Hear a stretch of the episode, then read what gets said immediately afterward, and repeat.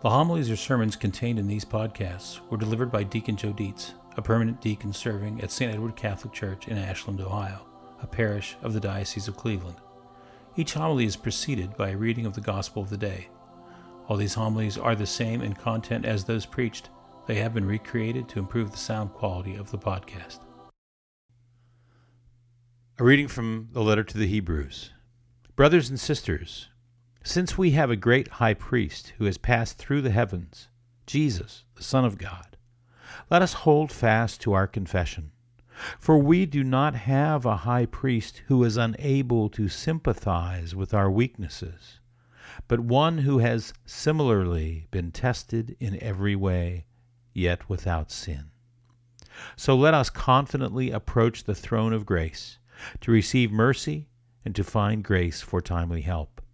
In the days when Christ was in the flesh, he offered prayers and supplications with loud cries and tears to the one who was able to save him from death, and he was heard because of his reverence. Son though he was, he learned obedience from what he suffered, and when he was made perfect, he became the source of eternal salvation for all who obey him. The Word of the Lord. Have you ever had the experience with a friend or perhaps a sibling where you found yourself in a situation where something risky or difficult must be attempted? It might have been jumping off the diving board into the deep end of the pool, or riding one's bike down a steep hill, or entering a dark, unfamiliar room. In such situations, it would not have been uncommon for one to say to the other, You first. Of course, it is even better in such a situation where one of the two has already done the daunting task before, and can therefore take the lead and show the other how it's done. When they have been there, done that, passed the test, we can watch them and benefit from their first hand knowledge. Similarly, how often, when we are faced with a difficult life situation, do we find comfort in the shared experience of a friend or relative who has recently been through a similar trial or ordeal. Whether dealing with a spouse, parents, or children, job or finances, illness or death, when we have a person with whom we are in relationship that has been through the same thing, we take comfort and support in their having traveled the same road before us. And they may be the only ones that can say certain things to us that we need to hear because they have walked in our shoes.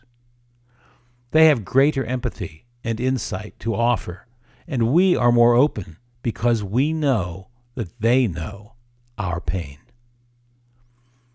In the same way, Jesus' passion, his suffering, and his death, while on the larger salvation scale we know have saved humanity from our sin, on the smaller scale also means something for us as we live our lives day to day. For as a fully human person, Jesus, the God man, by his experience of suffering, can identify with our every struggle, our every burden. And thereby, he draws us close to himself in our struggles, in the same way we connect to those others that have had similar challenges. Have we been betrayed by a friend? So is Jesus? Have we suffered physical injury or illness? Have we been wrongly accused, separated from family, mocked, disrespected, ridiculed in front of others, suffered great loss? Have we been hungry, alone, or fearful? Jesus, our Lord and Savior, our true friend and brother, has experienced it all, even unto death, and come out on the other side conquered it all.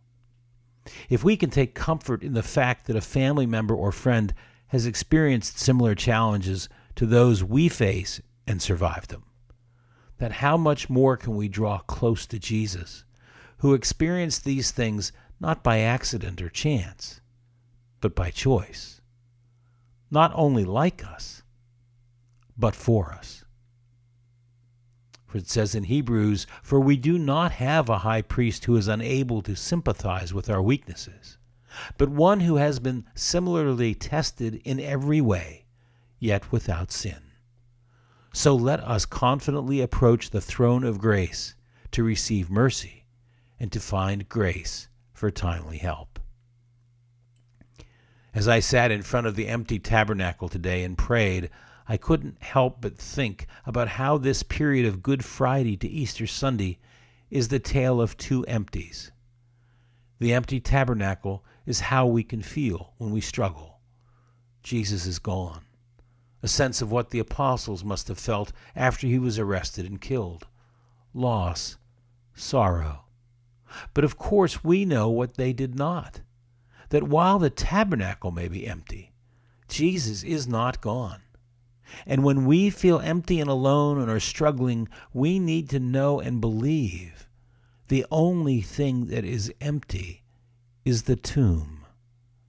That Jesus conquered death, and in his suffering, he conquered all of our suffering as well. Not just the big picture of our redemption, our salvation, but in our struggles day to day, week to week, as He is there to carry us, to console us, to strengthen and empower us.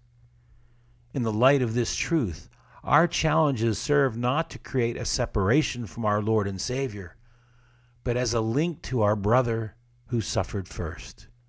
For us, so that our suffering would not be a source of division but a cause for unification, uniting with Him who loved us so much that He suffered as we suffer, so that through Him we could conquer as He conquered.